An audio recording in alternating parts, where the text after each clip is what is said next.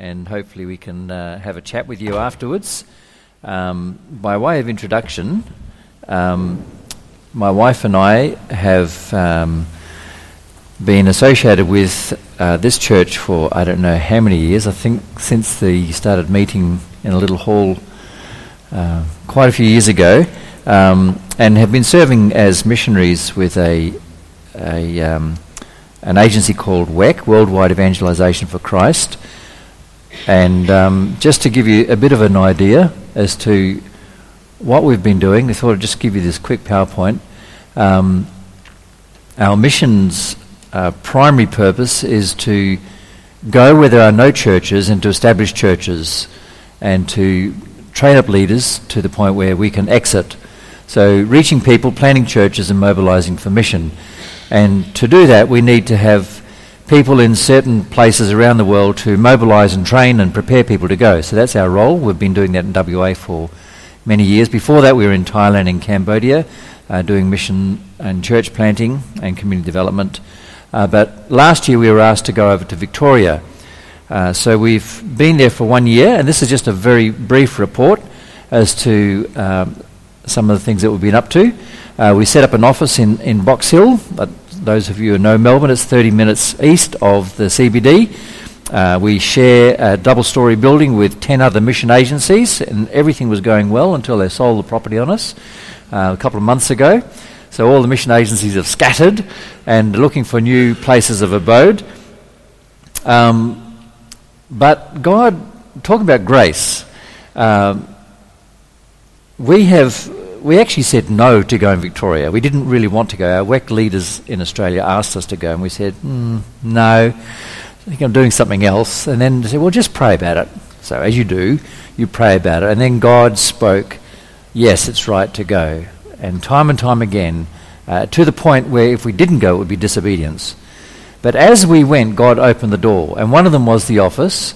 Uh, it was just very cheap and it was right centre in the Bible Belt um, a house that was opened up for us, um, a house full of furniture, everything, literally everything coffee machines, pillowcases, TV, all the furniture for $1,000, $1,200 or something from one house.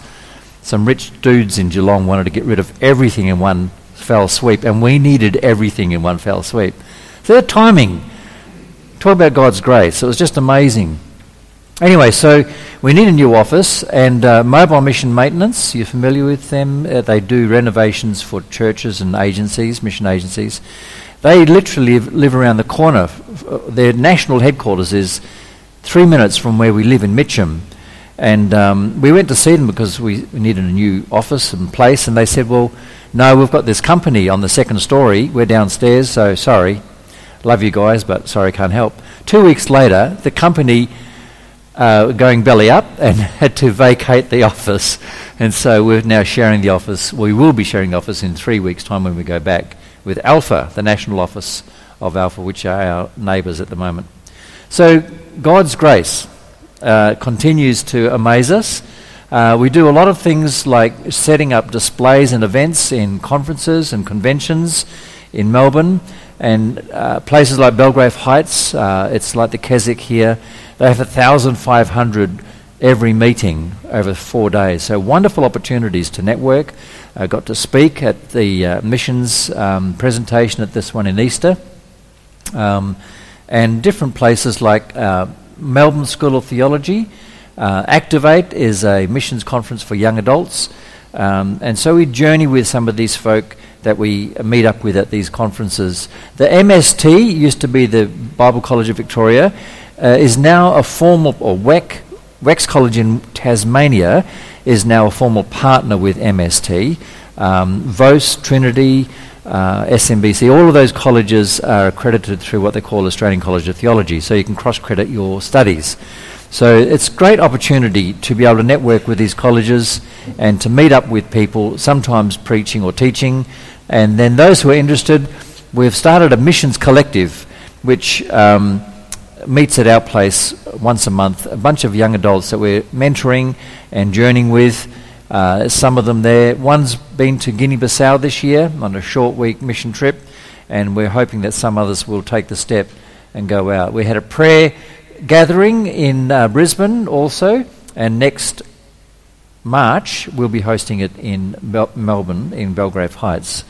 Um, all of us need spiritual direction, and my spiritual director is Friar Tuck. Uh, not really. His name is Lindsay McKenzie, and he's the leader of Betel, which is a ministry amongst drug addicts in Australia. Uh, they work in 24 countries around the world. It's a ministry of WEC, uh, but it's become its own mission. And they are in uh, Yellingbo, which is just up the hills from Melbourne. And we had our celebration of Christmas there with them.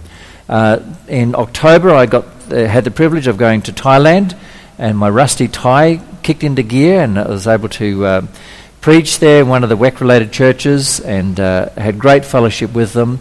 The conference was the delegates from our 24 teams in Southeast Asia or Asia. Every two years we meet together to share information, reports from the teams, and it's just a great opportunity for us to understand the dynamics and the mission and vision of the team so that when we prepare people to go, we understand where they're going to. So it was a great inspirational time, and uh, it was just so good to meet up with some of our Thai leaders that we had been to before.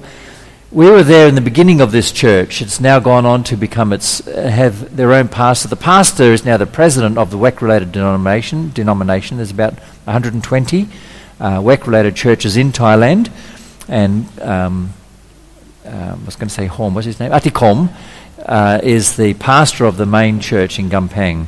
And so I gave them a missionary challenge. Actually, I said, "Look, you guys have been around for many years now. Is it time for you to send out your own missionary?" And I believe they can. So it's great to see the churches getting to that stage where they're almost ready to send out their own missionaries. And to meet up with some of the other leaders that we used to work with, uh, Sawat and his family. Um, then also last month, Lynn and I went to, the month before, in November, we went to East Timor. We have some pastoral responsibilities to the small team there. And it was great to just uh, see what they're doing. Uh, they're involved with um, let's go back. To, no, um, children's work, uh, youth ministry, uh, teaching courses, uh, church planting, and um, Diane, the field leader from Brazil, um, is uh, mentoring and teaching young emerging leaders from different churches in East Timor. That's the beginning of the first Bible college in East Timor. There's no Bible college in the whole country. So Diane, with two other missionaries from two other agencies, is um, starting to teach and train some of these emerging leaders, which is great to see. Uh, we had a national half day of prayer while we were there, and it was great to see different churches come together. Not everyone was interested, and one dog walked out in the middle of it all.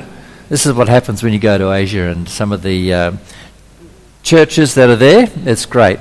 Um, that's not very clear, but the, the dark green places are the most evangelized countries in the world. So Kenya, Uganda, South Korea, and of course some of the lighter shades of green. And then it, as it goes white is what we would call unreached people groups, those who have less than 2% of the population who are Christian, evangelical Christian.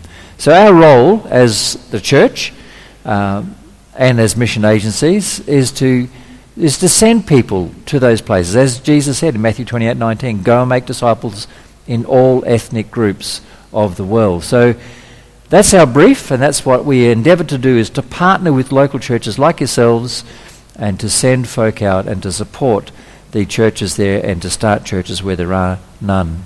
So, our prayers um, we praise God for a great transition into Victoria, uh, good connections with churches and colleges, um, some opportunities to speak.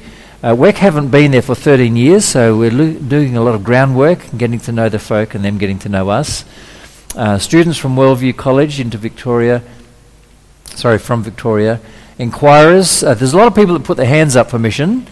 Uh, what we want to see is the feet that follow, um, and just to see them moving out there. Uh, the WEC prayer gathering in, in March, we are trusting also for an intern to work with us. We've started a young adults uh, meeting, and we do a lot of networking and encouraging, we're getting a bit grey around the gills, so we're looking for a young adult to work with us to help drive that ministry further. And um, we're in touch with a few folk. And this month that we're home, uh, just time with uh, our family. Our son Joel is getting married on January the 20th. Uh, he's the youth coordinator at Mount Hawthorn Baptist Church.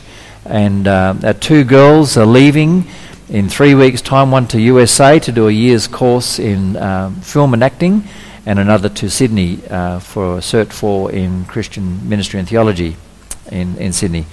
So we'd appreciate your prayer as uh, everyone's uh, flying the nest and we're home for this time.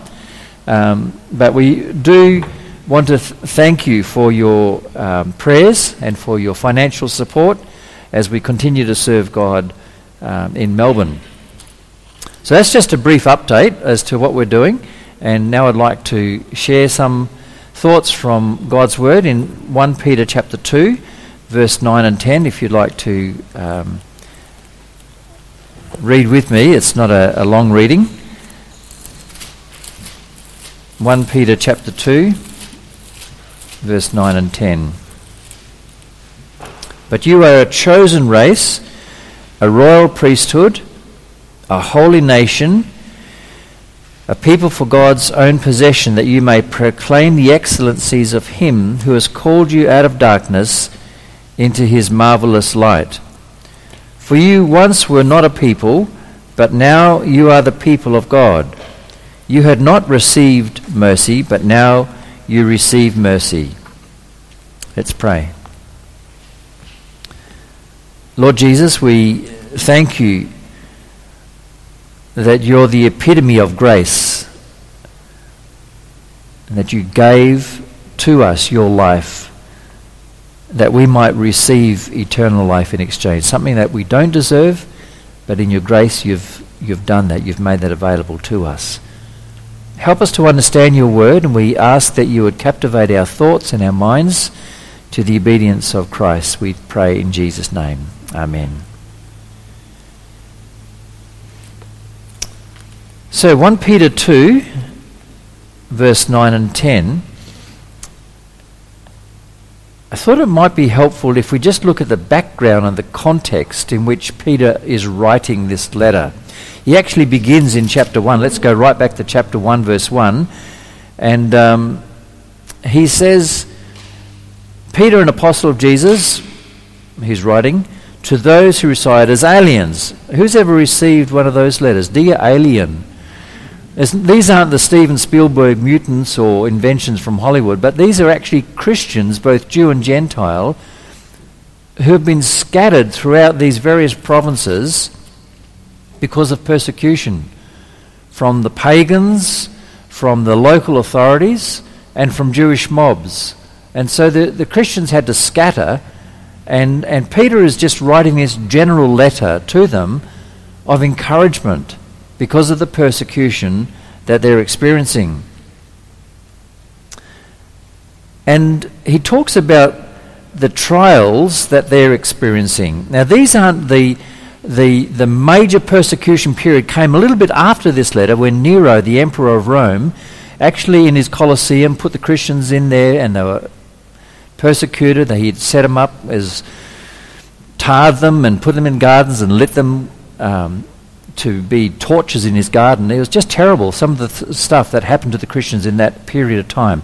This is just a little bit before that, and it's almost like a forewarning of what is to come. And Peter's wanting to encourage the church and the Christians to be strong in God's grace. And he talks about um, verse uh, 6 of chapter 1. Uh, various trials tested by fire, verse 7 suffering for the sake of righteousness. Chapter 3, verse 14, and a fiery ordeal among you. So he's, in, he's trying to encourage them.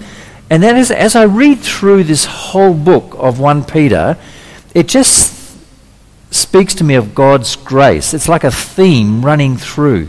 Just look at some of them.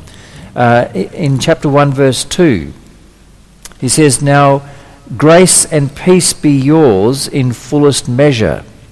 Chapter 1, verse 10. As to this salvation, the prophets who prophesied of the grace that would come to you made careful search and inquiry of you. Chapter 1, verse 13 Fix your hope completely on the grace. Chapter 2, verse 3 If you have tasted the kindness of the Lord. Chapter 4, verse 10 Serve one another as good stewards of the manifold grace of God. Chapter 5, verse 10 And after you have suffered, let me just read that one. For a little while, the God of all grace, who called you to his eternal glory in Christ, will perfect, confirm, strengthen, and establish you.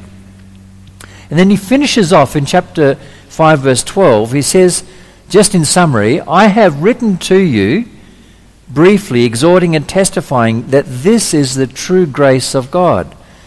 So Peter is, is, is encouraging the Christians who are scattered because of persecution to stand firm in God's grace. So that's the theme of this whole letter. Okay, what is grace then? I remember when I was in Bible college many years ago, one of the lecturers asked us, What does grace mean? Now, you're going to have several weeks of this from your pastor, so hopefully by the end of that, you'll understand it. But I remember to this day that question being put. And quickly, the smart students would put out uh, acronyms of God's riches at Christ's expense. Okay, it's good. Unmerited favor, receiving what we don't deserve. Okay, that's good. But the thing that stuck to me was when the, when the lecturer picked up a, a glass. I don't have one here. Thank you, my dear. This glass, and he picked up this glass, he says, This is grace. You're given a cup of cold water, and then you stumble and you smash this glass. But in kindness, the person gives you another glass of water, only for you to stumble and break it again. And it just keeps on coming. You don't deserve it, but it keeps coming to you. It's a gift that we receive. That's grace. Unmerited favour, things that we receive that we don't really deserve, like communion. Mercy, on the other hand, is things that we should get punishment from God, but is withheld. There's a subtle difference between mercy and grace. And if you've read anything of Philip, Philip Yancey's uh, book, he calls it, in his book, uh, What's So Amazing About Grace, he calls it the new maths of grace. As you read through Jesus' description, we find it very unfair. And the disciples had no inhibitions in about telling Jesus that it wasn't fair. When Mary poured out the alabaster perfume, it was a huge expense. Jesus, can't you see what's going on here? This is, this is not right for her to waste, or we could have used that money to help the poor or, or some other project that we're thinking of. And then Jesus tells the story about the shepherd leaving 99 sheep where does he leave them? In the Sunday school pictures, I remember seeing them of a corral where they were all safely there, but the actual Bible says he leaves them in open pastures to thieves and wolves and goes out to find the one that's lost. Doesn't make sense, does it? Or the widow pouring the offering, and Jesus said the two mites that she gave was much more than the, the bag full of shekels that were poured in. They're trying to get their head around this. It's just not fair. What about this one? This really messes with my head. The owner of a vineyard, he hires people to come and work in the vineyard at morning, noon, and evening, and they all get the same wage. Try that today's society. Not fair. I demand my rights. And that's the whole point. Grace isn't fair.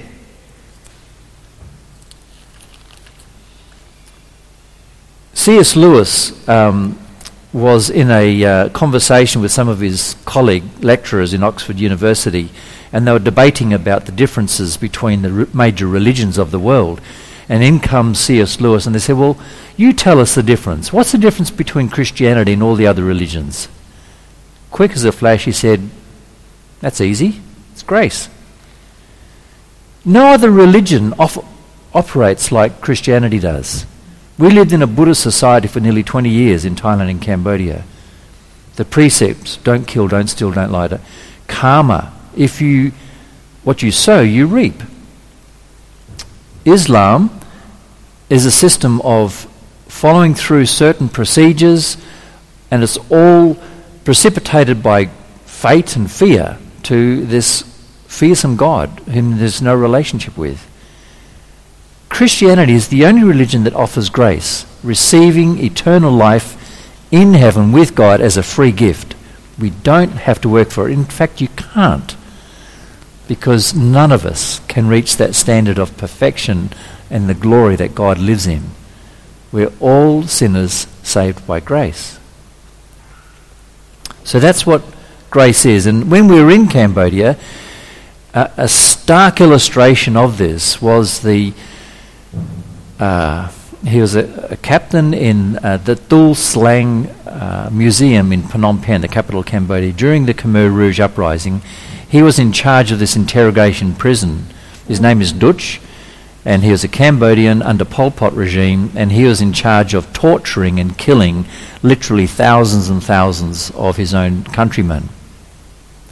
Problem was, he became a Christian. While we were there in Cambodia, this guy, who had been hiding for, for many years, uh, was found out by this investigative journalist and hit the headline news all around the world. Duch becomes a Christian. And he simply said, I did it. I was wrong. Please forgive me. All the other Khmer leaders, including Pol Pot, denied anything they had to do with it. Now, is that fair? This guy, this monster guy, who killed and tortured babies, bayoneted them, and all sorts of hor- horrific things, could be set free like that and enjoy eternal life in heaven? It's not fair. But that's grace. So we come to this, um, this uh, verse in chapter 2, verse 9. And again, another illustration I just want to share with you is, is the, the work of Betel. I talked a little bit about that. When we were in India, meeting up with some of these guys who have been through hell, literally on the streets or in the gutter, and then coming into the Betel centres, being cleaned up, being given food and a, a safe environment.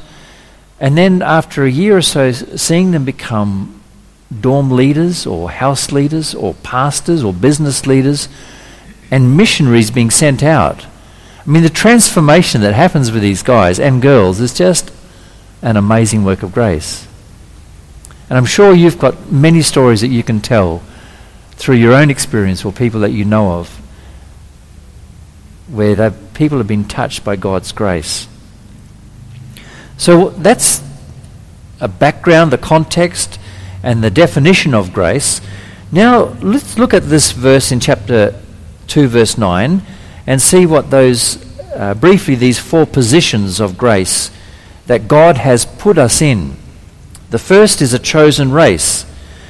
And we've already noted that this is written to both the Jews and Gentiles. So, what does he mean you're a chosen race. He's not actually talking about the Jewish race per se.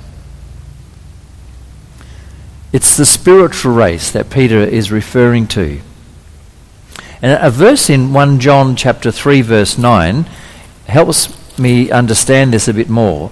It says no one who is born of God practices sin because his seed abides in him and he cannot sin because he is born of God.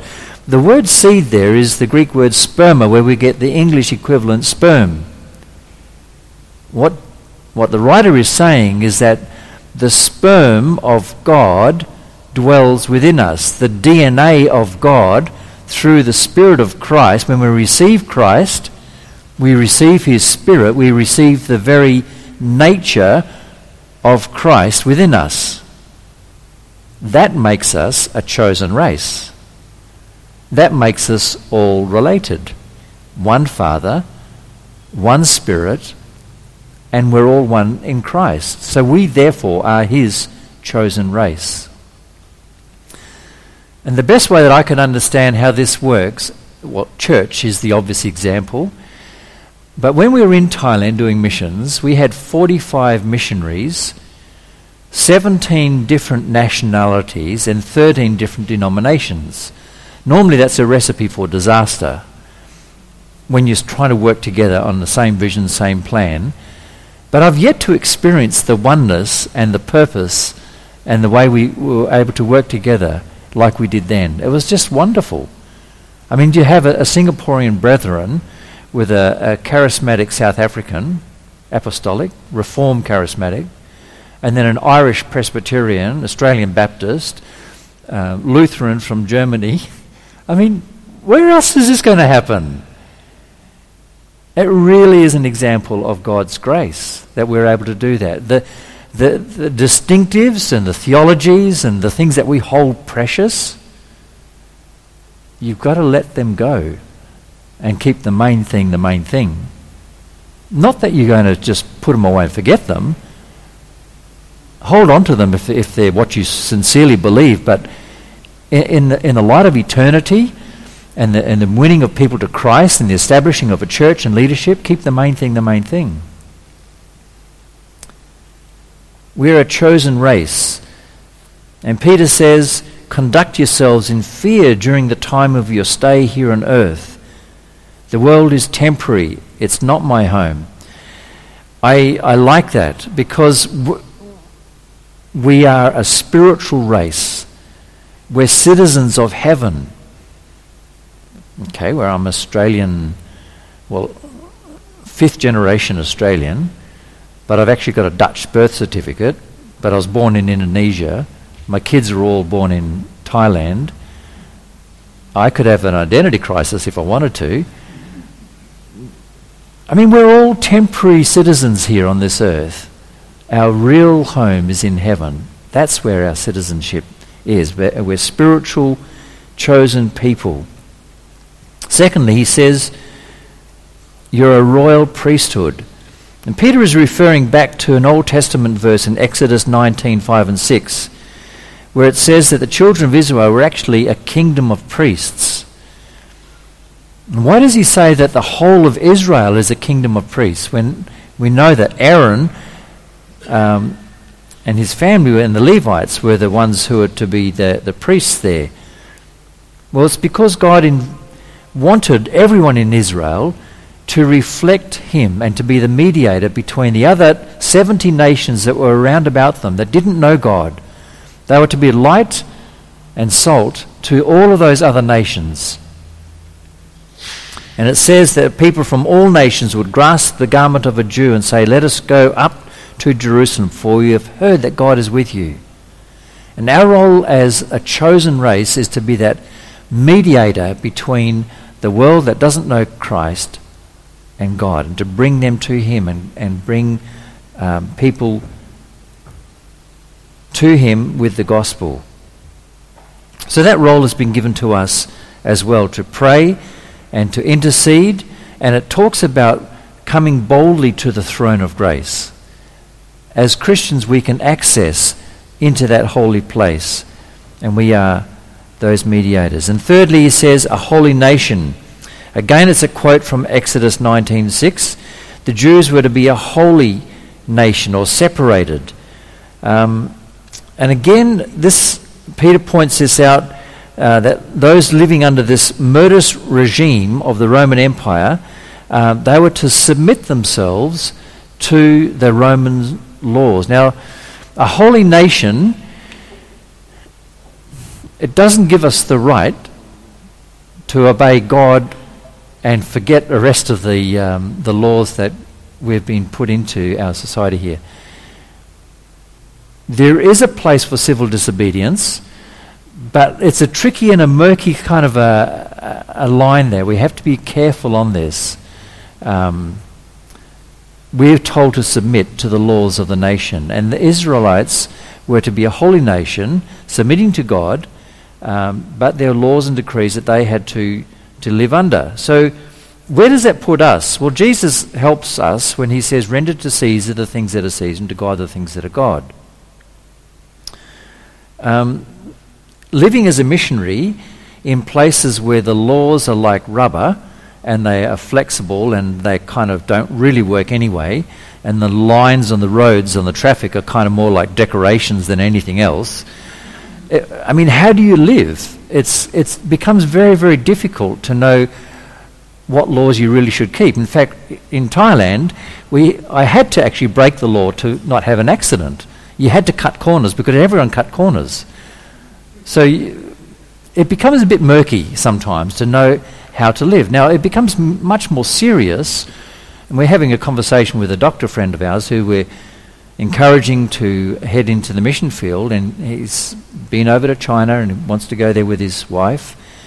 Um, struggling big time in a hospital where he's a consultant, and um, the, the, culture in the medical field there is that euthanasia is, is now law uh, in Victoria anyway, but the culture is already there in the medical practices, and and he's he's getting it in the neck as a Christian, wanting to preserve life and fighting these non-Christian values. Now, this is going to happen more and more as we turn away from God. With our generation, my generation, have come through uh, a, a, time of um, grace and uh, great privileges.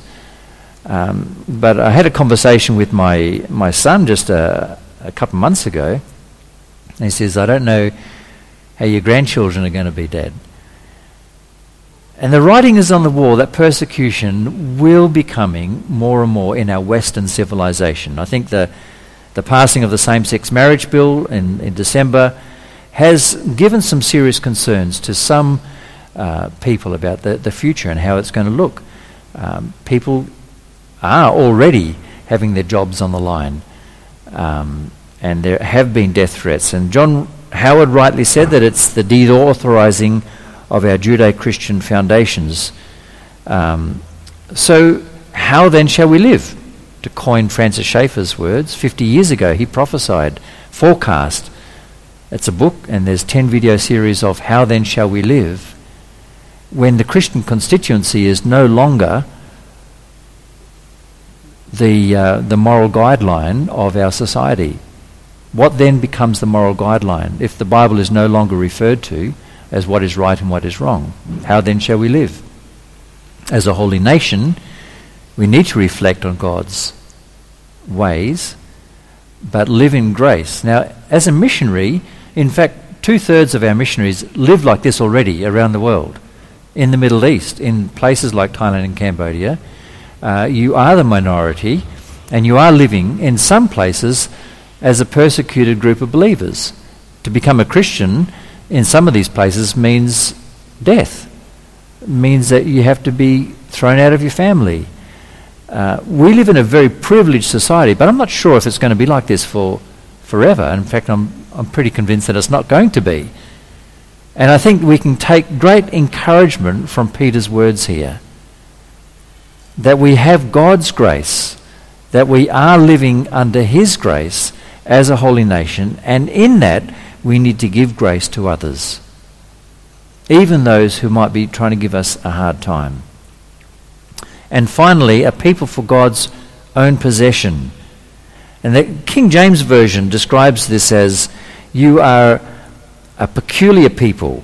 And if I look in the mirror, I can agree with that, or if we look around. But the actual English word changes over time, and the root word for this is a Latin word which means peculium. It is a, like a a pocket money. And, and what Peter is saying, he says, You are actually God's special treasure. Slaves were given a peculium, a certain amount of money for work that they've done. It was theirs that they could spend on whatever they wanted. And God is saying, You are my special treasure. I have purchased you with my son's life.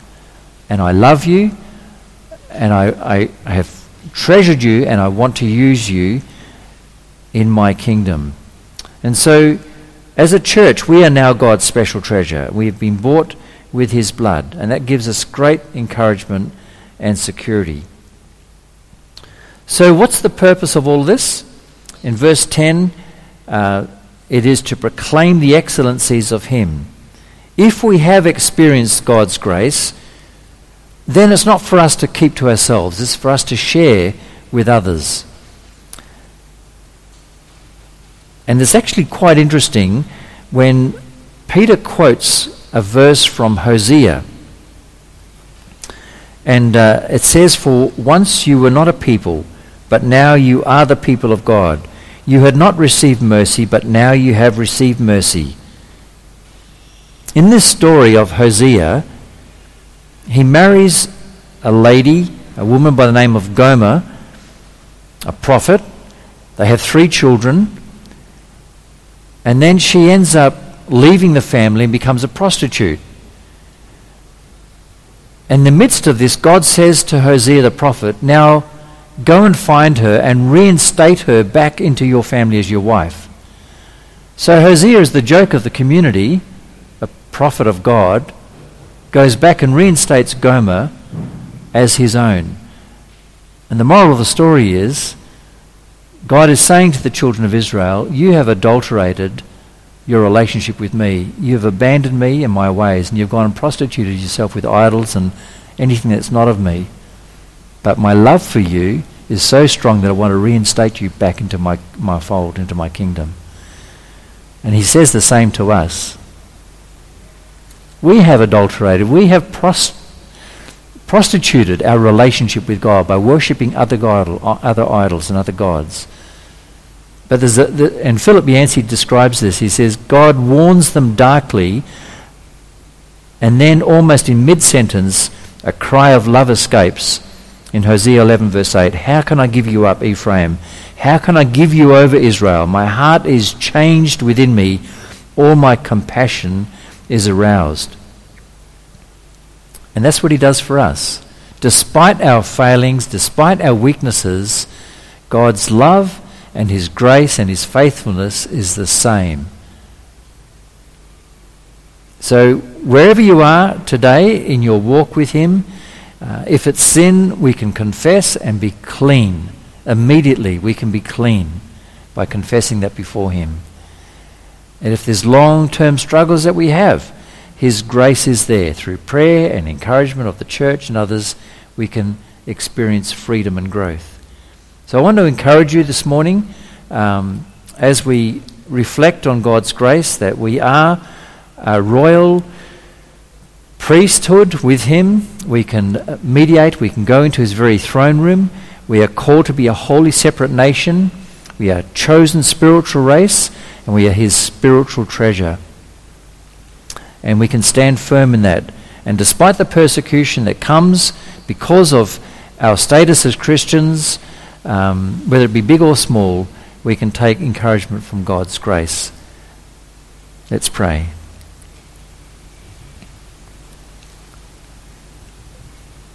Thank you, Father, for the truths of your word, that you have called us to be separate. You have called us to yourself. And we thank you that you've given us yourself in the person of Jesus to live in our hearts that we might reflect your love and your grace to those you've called us to live amongst, that they might also experience you and come to know you as we have. We ask that you would help us to take encouragement from these words and to live them out through your power. In Jesus' name we ask. Amen.